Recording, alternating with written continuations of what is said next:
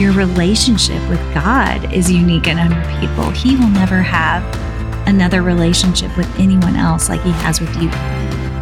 And he would miss you if you were not here. Welcome to the Be Filled podcast. Together, we will explore the deepest desires of the human heart and how our Creator wants to fulfill your every longing. Join us as we explore the beautiful teaching of St. Pope John Paul II on the theology of the body. We are so excited you're here on the journey with us. Open your heart to be filled. And welcome to another episode of the Be Filled podcast. My name is Rochelle Parker, and I'm here with my lovely friends, Katie Davis, Patty Strauss, and Sister Cecilia Ann. And today we're just continuing our discussion on St. Pope John Paul II's teaching on the theology of the body. Today, we're going to be covering general audiences five through seven, um, and it's on the meaning of original solitude. So, this is the first of three original experiences of man prior to the fall. So, this is what life was like before sin entered into the world. And it is very, very beautiful. Um, so we have quite a bit to get to today, but I'm really excited um, to hear all of your reflections and um, to get into it. So the passage that John Paul II is exploring is Genesis chapter 2 verses 18 through 20. And I'm just going to read that and then um, we'll dive in. It says, Then the Lord God said, It is not good that the man should be alone. I will make him a helper fit for him. So out of the ground the Lord God formed every beast of the field and every bird of the air, and brought them to see the man to see what he would call them. And whatever the man called every living creature, that was its name. But for the man there was not found a helper fit for him. So, this is part of um, the second account of creation. And the first point that John Paul II makes that's really important for knowing what this means or what solitude means um, is that there are actually two different Hebrew words used for the word man. So the word Adam or Adam, as we would say, um, is used um, before the first woman is created, and it actually means humankind. So that would include both male and female. The other word that's used after the woman is created for male is ish. Had to look up how to pronounce this, by the way. um, Good job. and thank you. Um, which this is only used after the creation of the female isha. So it's kind of interesting. So we can know that when God refers to man being alone, it means not just the male, but the human person, male and female. Um, and so he says there's actually two meanings to solitude in this context. First, man, as in humankind, male and female, is alone due to his very nature or his humanity. And this is what he's going to focus on predominantly. Um, and then in the other sense, it means the male being alone due to not having a helper fit for him, not having the female. So we're going to pause here and also just know that um, this the audiences five through seven are just very interconnected. Um, and so it's all going to kind of overlap, but I think it'll be a really wonderful, rich discussion. Um, what did you ladies find most powerful um, in this audience and audience five. Katie, would you like to start? Sure. Yeah, I think that it is definitely um, hard to kind of separate them all out, but I'll just kind of focus on on the solitude part. And you know, it reminds me of when we were trying to explain theology of the body, and we were saying, you know, it it answers two questions, and so you know, what we were trying to figure out now is the answer to the question, who am I? And Adam is really starting to find the answer to this question by naming the animals. So the way that we explained this to the children during our first summer was um, going back to the Jungle Book. And by really looking at uh, Mowgli, and he was adopted by wolves. If you're not um, familiar with the uh, Jungle Book, and they told him from the very beginning, like, someday you're to have to go back to the man village, but you can hang out and we'll protect you for now. So Mowgli loved being in the jungle and he loved all of his animal friends, but when his life got endangered, he had to flee and he was really trying to go see if there was any other animals that he might fit in with. And so basically the entire movie is about him just as Adam named every animal, he was going to every animal and they were pretty much showing him how he couldn't he was different and so while there were similarities, Baloo the bear taught him how to roar like a bear and taught him how to enjoy himself and his honey. Um, he really knew he he couldn't fit in, and this happened with everyone, the apes and the elephants, and so you know it came to a point where Baloo actually asked Mowgli you know, when he was trying to convince him to go back to the man village, he says, Now you wouldn't marry a panther, would you? And uh, this is really what's what's missing for Mowgli is he he can't escape the truth that he is different from the animals, and so um, it kind of goes back to that last part of uh, the Genesis quote. You know, there was not found a helper similar to him, and so you know, for the kids, this was very obvious. And I loved how obvious it was to them when we were mm-hmm. doing it. Rochelle's nodding because she was there explaining it all to them. But that's that's what I love and somewhat of an abstract and complex um, concept that John Paul II is explaining. It can really be simplified so much. Mm-hmm. So, what do you think, Patty? that that uh, goes right along. I think with my meditation, I I have gone to some theology the body classes where I received about, you know, 60 hours of thinking and instructing and being instructed and praying, but I have not actually sat and read the actual text. So for this podcast, I, I wanted to, I'm sorry, I wanted to sit and I wanted to, to read through and pray through. And I was really surprised where it's simple but complex. And I felt like I could sit with Adam in the garden and I could feel it, it was where there was this discernment of Christ or God asked him to look at the animals. And, and it was a slow reveal. It felt like for Adam, if I'm sitting there with Adam and he's like looking at the animals and he's hanging out with the pandas and the bears and he's and then he's he's like, but but something's different. And and then John Paul just kind of helped direct us through that where he recognized that they have bodies, but there's a different sense of them. They they don't have the same speech as him, like in the Mowgli story. He um, he had a relationship with our Lord, and he could tell that the animals didn't share that too. So he became more aware of, of his body, but something else, so that he's body and soul. And I thought it was really important, even though it seems obvious that we're not like our puppy dogs and our kitty cats. I thought it was really important for me to recognize Adam in the garden going through that process of learning how different that he is, and we need it today. Because I thought if I was in our culture and a young person came and and they were really interested in who are they and are they like the animals? Because we hear that's happening. And i think i could draw them to the story and sit with them in the garden of eden and help them show what our lord is showing us that we are made very specially but not like the animals. Well, I would agree with that, Patty. I thought um, as I was reading in uh, audience five, uh, I kind of meditated on the phrase or the phrase, man at the same time reveals himself to himself in all the distinctiveness of his being. And I think what you're talking about is that self knowledge that we come to to know.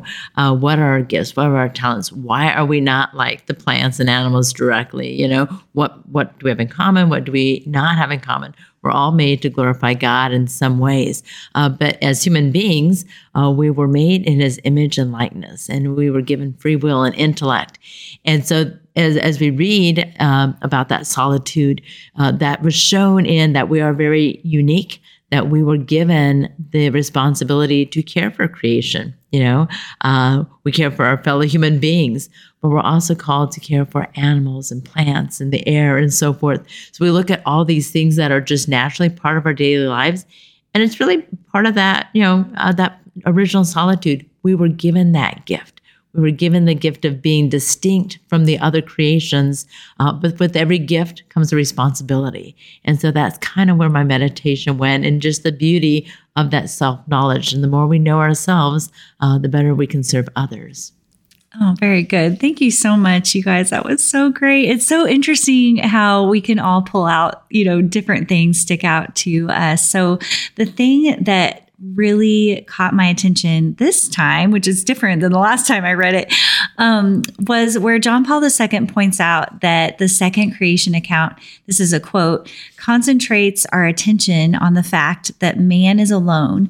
And this turns out to be a fundamental anthropological issue that, in some ways, is prior to the fact that man is male and female. What does that mean? Okay, so this is I where no idea. I'm going to tell you. Actually, Christopher West is going to help me with it. So we all of us have read this amazing commentary by Christopher West called Theology of the Body Explained. I think we mentioned that before, but he helped me a lot to understand the significance of this point. Um, and I was able to really deeply connect to it in my um, personal experience. But what Christopher West says is that the essential point is that although sexual difference is fundamental to the meaning of our humanity, each human stands human being stands with his own dignity as a subject prior to his call to live communion with an other person via the gift of sexual difference. If one is to give himself away in an incarnate communion with an other he must first be the kind of creature capable of doing so. He must first be a body person. So basically, what I got from that and what I deeply connect to is that in order to love the way that we're called to love, we have to learn how to just be with ourselves and to love ourselves and accept ourselves um, with God, of course.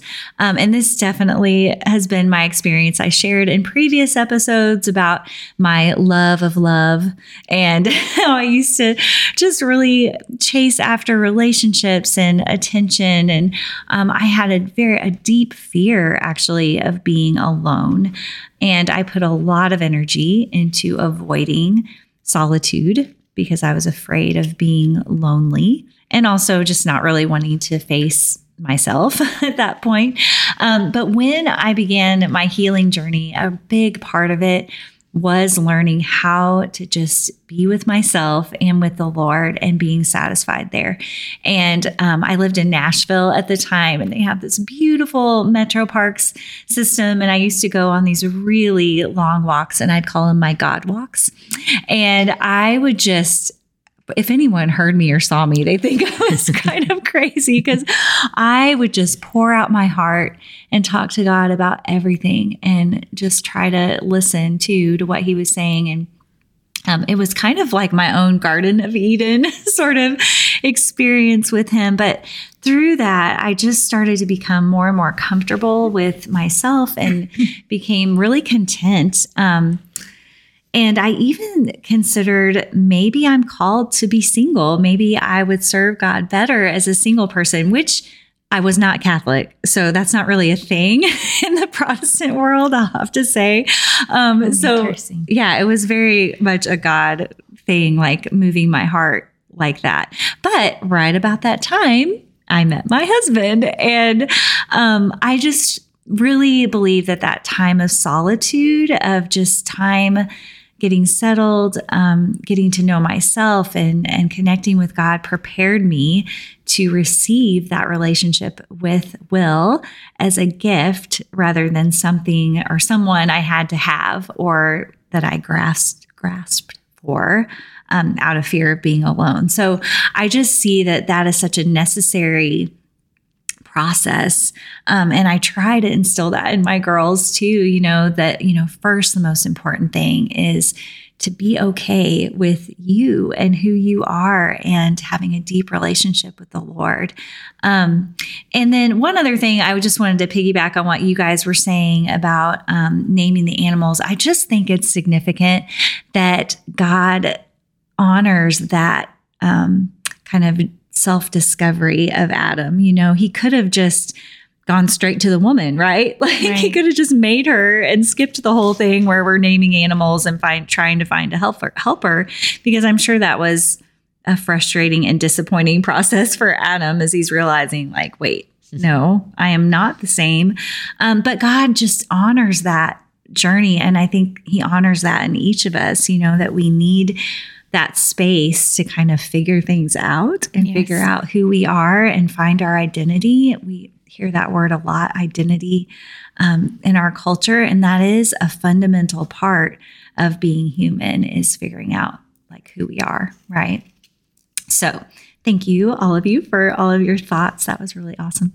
Um, and so now we move forward um, to audience six and also the beginning of audience seven. Um, and so John Paul II just continues to explain what it is that Adam is discovering about himself and what makes him a person. So, as we already mentioned, as he's naming the animals, he's realizing I have self consciousness or self awareness. Um, and then he also discovers that he has self determination. And this happens when God commands Adam to not eat of the tree of the knowledge of good and evil. He realizes, I have the power to choose whether I'm going to obey God or not. And this is unique to the human person. And this might make us all think about our freedom episodes as well. Um, but it is unique to the human person to have that choice. He didn't offer that choice to any of the other creatures. Um, and also that we are able to have a relationship with God, as um, Patty already talked about too, um, and to have what John Paul II so beautifully calls to be a partner of the absolute. And again, he experiences all through his body, right? He has this consciousness of his body that makes him aware that there's more to him um, than to the other creatures. And so, as Patty already mentioned too, like just that connection of body and soul that makes us um, a person. And um, he refers, John Paul II refers to Genesis chapter 2, verse 7, that says, The Lord God formed man with dust of the ground and blew into his nostrils the breath of life, and man became a living being. And this is not said of any other creature, again, unique to the human person. So we'll pause there and see what reflections um, you had on this section. Well, again, when I was reading it, um, I thought what was really uh, you know important to me, or what kind of stuck out, was the, the phrase Man can rule the earth because only he and none other uh, living being is able to cultivate. And I thought, you know, cultivate is such an intentional form of work. You know, when we talked about being able to determine our own um, actions, you know, as human beings, uh, that we're not just going off of instinct, how important that is, and, and what an honor it is. You know, God asking us to work, God asking us to determine, to cultivate. Um, we know our greatest work, of course, is that of prayer but also just uh, working. It's an honor to be like God, you know, and God asks us to have one day where we don't work and that's our there's sundays and so forth. But you know it's easy for us to get in a pattern and think oh work is such a such a laborious thing such a, a hard thing. And and part of that is because after the fall we do have to work by the sweat of our brow you know? But even before that god still asked adam and eve to work because work was a reflection of god and it was a, good thing to again it was a part of that determining, you know, what we would eat and what we would do and so forth. So I think of the beauty if we can really keep that foremost in our, our mind when we go out throughout our daily lives. Work is not a bad thing. It's not a it's, it's something that truly helps to fulfill who we are. And when we work, it's a way of us reflecting God to other people. Any thoughts, Patty? Oh, that that is perfect. I, it's really exciting to almost look at life like this story that's being revealed and that our in, Rochelle, you had said that where in our experiences we learn more about ourselves, and and that's what I heard so much for you. And it, I go back. I had that real fun meditation with um, audiences five and six, and I was thinking about you know Adam still discerning, and he's he's seen this beautiful sunset, and he's looking around, and the lion's snugged up to his feet, and he's like, mm, not really enjoying that sunset like I am. But it made him long for a relationship. It made him long, and I thought, here he is. He has this sense of our Lord, and it made me ponder for a bit that I'm doing that same thing. That these things that don't really work out quite the same way that I thought they would, but then a person will show up with some answers or a hug or something that makes me recognize there's more and it brings me closer to our Lord. So I got so much of that from your conversation and and that was definitely fitting in with my reflection on our Lord that um, and also that that in that that we have that freedom of choice that we are different and so we can um, make a choice to love our Lord. And that also took me to another level of, Lord, you've given me that choice and you're not forcing me to love you. So, of course, it made me love him all the more. So, it was a very beautiful meditation. I was thankful I was reading John Paul II's reflections on Genesis. Katie. Wow there's just so many directions you can go. and these audiences aren't even that long, which is the amazing thing. And I'm just thankful that John Paul II just keeps circling back. So we have more time to keep going back through these. Um, because I really got hooked on that phrase partner of the absolute. Mm-hmm. One, we don't say that in everyday right. conversation. so I was just trying to get comfortable with it, trying to really like understand what is he trying to tell us mm. by being a partner of the absolute. So, you know, this section is on 151 of the text and the quote that stood out to me the most was Man is alone. This is to say that through his own humanity, through what he is, he is at the same time set into a unique, exclusive, and unrepeatable relationship with God Himself. So if you've ever listened to Christopher West, he repeats this over and over and over again. And I think it's because we have to hear it over and over and over again. It remind yeah, it reminds me of, you know, when we tell our kids, you know, that he counts all the hairs on their head and we all have a different number. and I think that just telling them how unrepeatable they are, telling each other how unrepeatable we are. Like the world needed a Patty.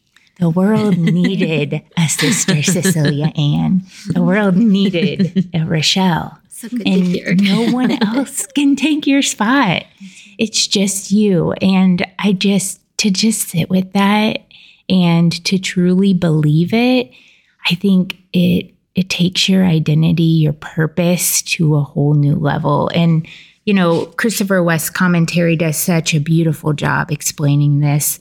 Um, he says after that quote, we cannot understand who man is apart from his supreme call to enter a covenant of love with his creator. Of course, this call to communion with God is not man's due. It is a sheer, gratuitous gift, but a gift that reveals man's greatness. The dignity of man rests above all on the fact that he is called to communion with God. Our call to receive this gift explains who man is and why he aspires to something more. And we will continue to talk about that gift um, over and over again throughout the throughout the text, but I just think it's just such a beautiful reflection to sit with. Yes, thank you so much for pointing out that quote too. And yes, it is so incredibly beautiful. That definitely stuck out to me as well. And just that not only are, you know, every single person is so unique and unrepeat- unrepeatable, but even your relationship with God is unique and unrepeatable. He will never have another relationship with anyone else like he has with you, Katie and he would miss you if you were not here. That's mind boggling to think about that, that the Only God of the universe. had the conversations in Nashville parks yeah. like you did with Right. He didn't have any other God walks with anyone else the same. And that really, that is something we could sit with for a really long time. Um, but this whole section also reminded me of a quote from the Catechism that I thought I'd share too. Um, it's Catechism uh, number 357. It says, Being in the image of God, the human individual possesses the dignity of a person who is not just something, but someone. He is capable of self knowledge, of self possession, and of freely giving himself and entering into communion with other persons. And we're going to get to the giving yourself and communion part at- later down the road. Um, but this whole idea of self knowledge and self possession, and then that unique, unrepeatable relationship with God really brought to mind for me um, the idea of mindfulness, and I mean Christian mindfulness, um, a mindfulness that brings awareness of yourself, mind, body, and soul, and um, your relationship with God. Um, it's truly about integration, right? It's about being the, your whole person. Um, and I'm realizing more and more as my kids get older and they are getting into adolescence, and there's lots of emotions happening in my house. And I'm realizing how much I need that space, that quiet, that solitude um, with myself and the Lord in order to be the mom that I need to be. Um, I've definitely found that when I don't um, intentionally seek out that time, I am irritable. I am anxious. I try to control and manage. It's not good. It's not pretty at all. It's very bad. So, I wanted to share with you guys um, a wonderful resource a few years ago, back in 2020. I know everyone that's listening just now felt kind of sick to their stomach when I said 2020, but some beautiful thing uh, things actually happened um, then that I think were very much God led. But there was a group of us moms who, in our uh, what would what would we say isolation or like quarantine. yeah, I wasn't going to use that word. oh, sorry. being um uh, yeah, being In our kind of homeschooling days. Yes, in our homeschooling days, we might have had some anxiety happening and some irritability. And so we all just felt this need to grow in this area of mindfulness. And we discovered this book by Dr. Greg Bottaro, um, who is the founder of the Catholic Psych Institute. And the book is called The Mindful Catholic. I cannot recommend this book enough. It is so so helpful um, he also has a great podcast called being human which has a lot of theology of the body so i'll be sure to put a link to that too but he is a devout catholic and a psychologist. And so his practice of mindfulness is not only very much backed up by research, but also is very compatible with our faith. Um, and he begins every meditation with this ever present God, here with me now. Help me to be here with you. I mean, even hearing it makes me calm. Yeah, it feels good, doesn't Yeah. it? I know. So I noticed right away that when I started practicing this, um, it gave, and I gave myself that space and honored that need that I have um, for solitude. Um, I had more love to give to my children and to my husband. I was more patient, less reactive.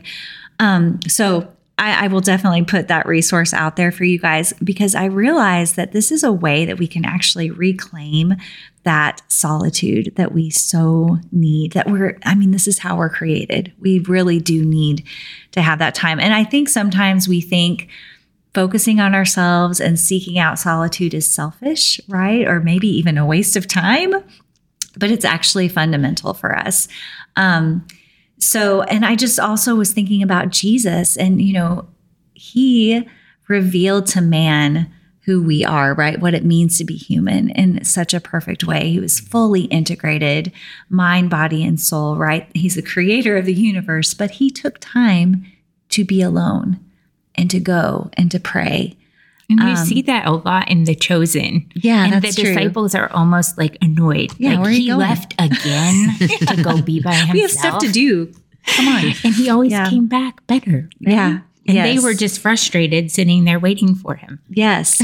and we just really need to take note of that, Yes. right? That like does God need quiet time? Probably not. But Jesus, who is God and man, has a body. Ooh, great point.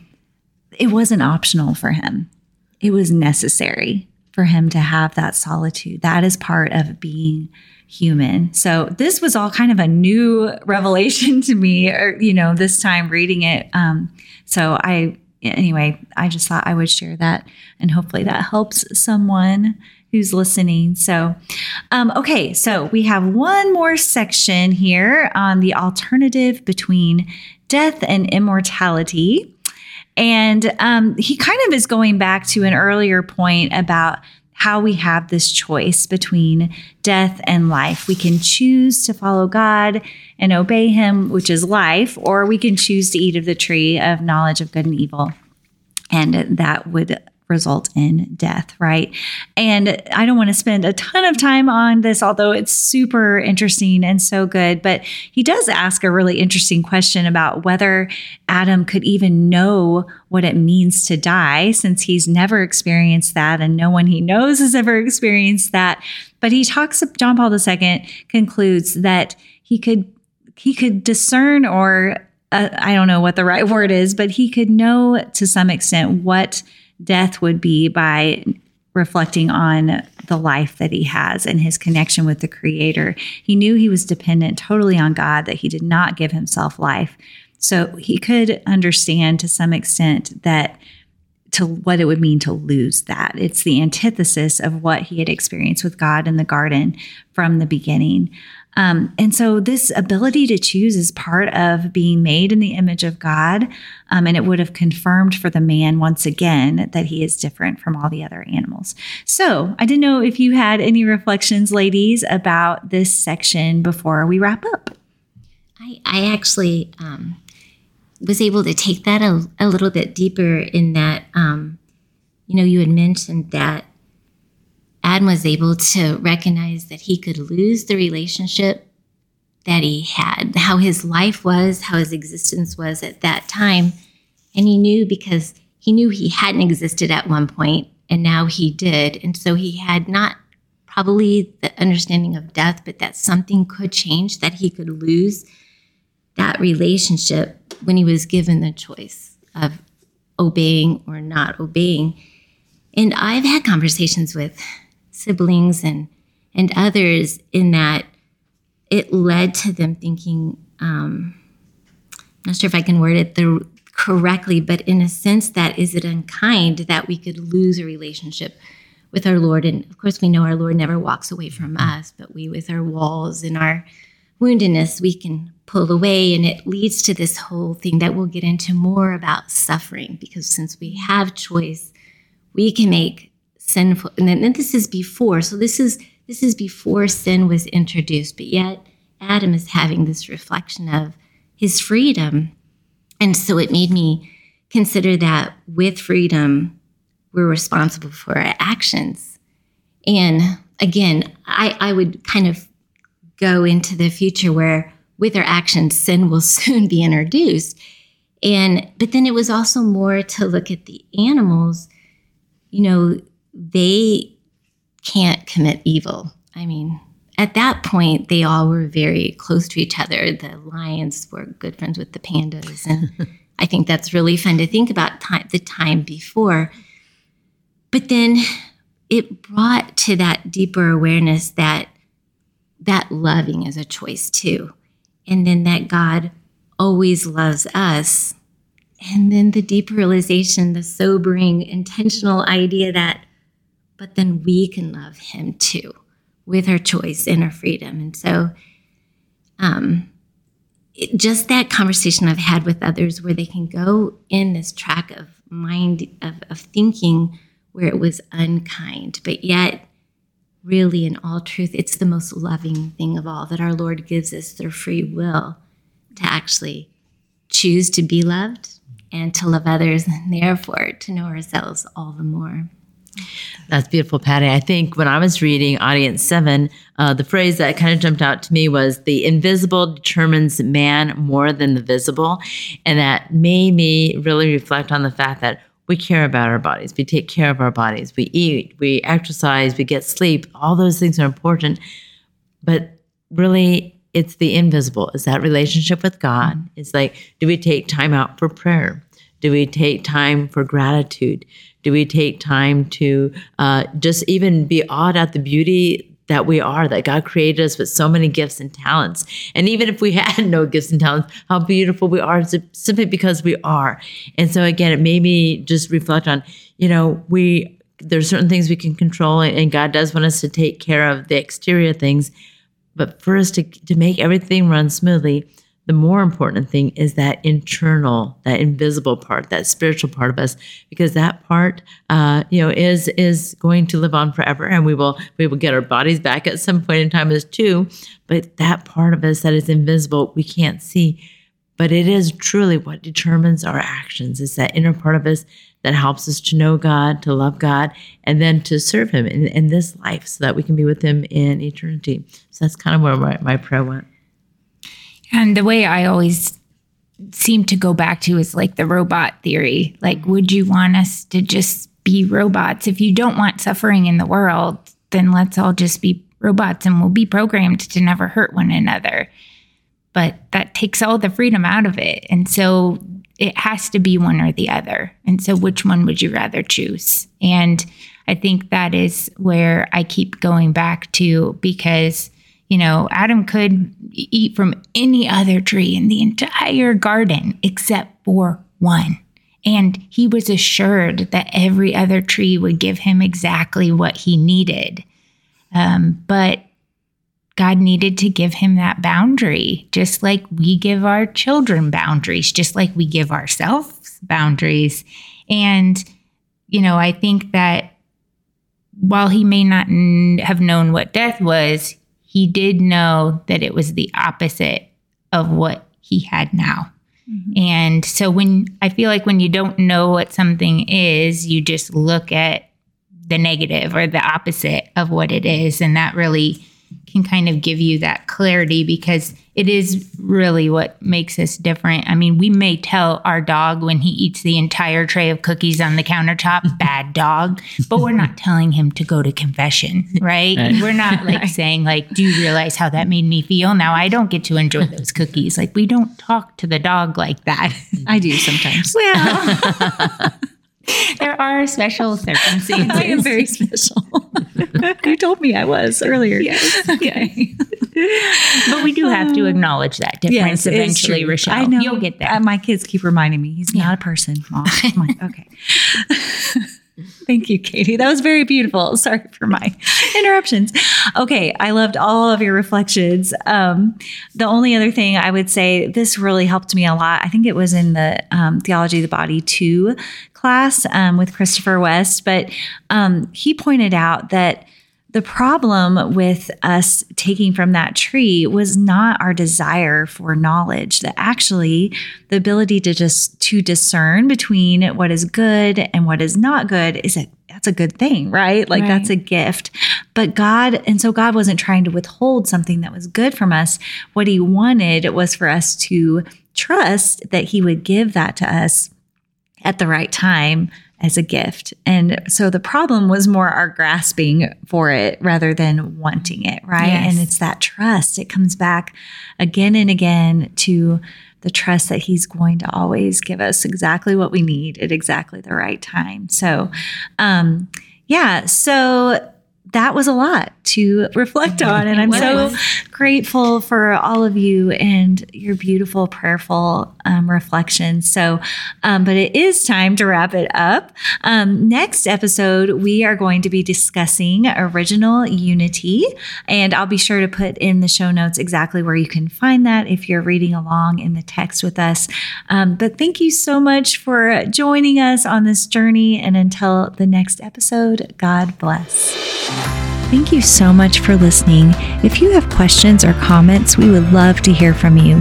We can be reached by email at befilledpodcast at gmail.com. You can also find us on social media. We are on Facebook and Instagram. There you can find additional encouragement in between episodes. Also, be sure to check out our show description for links to resources we discuss in the show, as well as questions for deeper reflection. Until the next episode, God bless.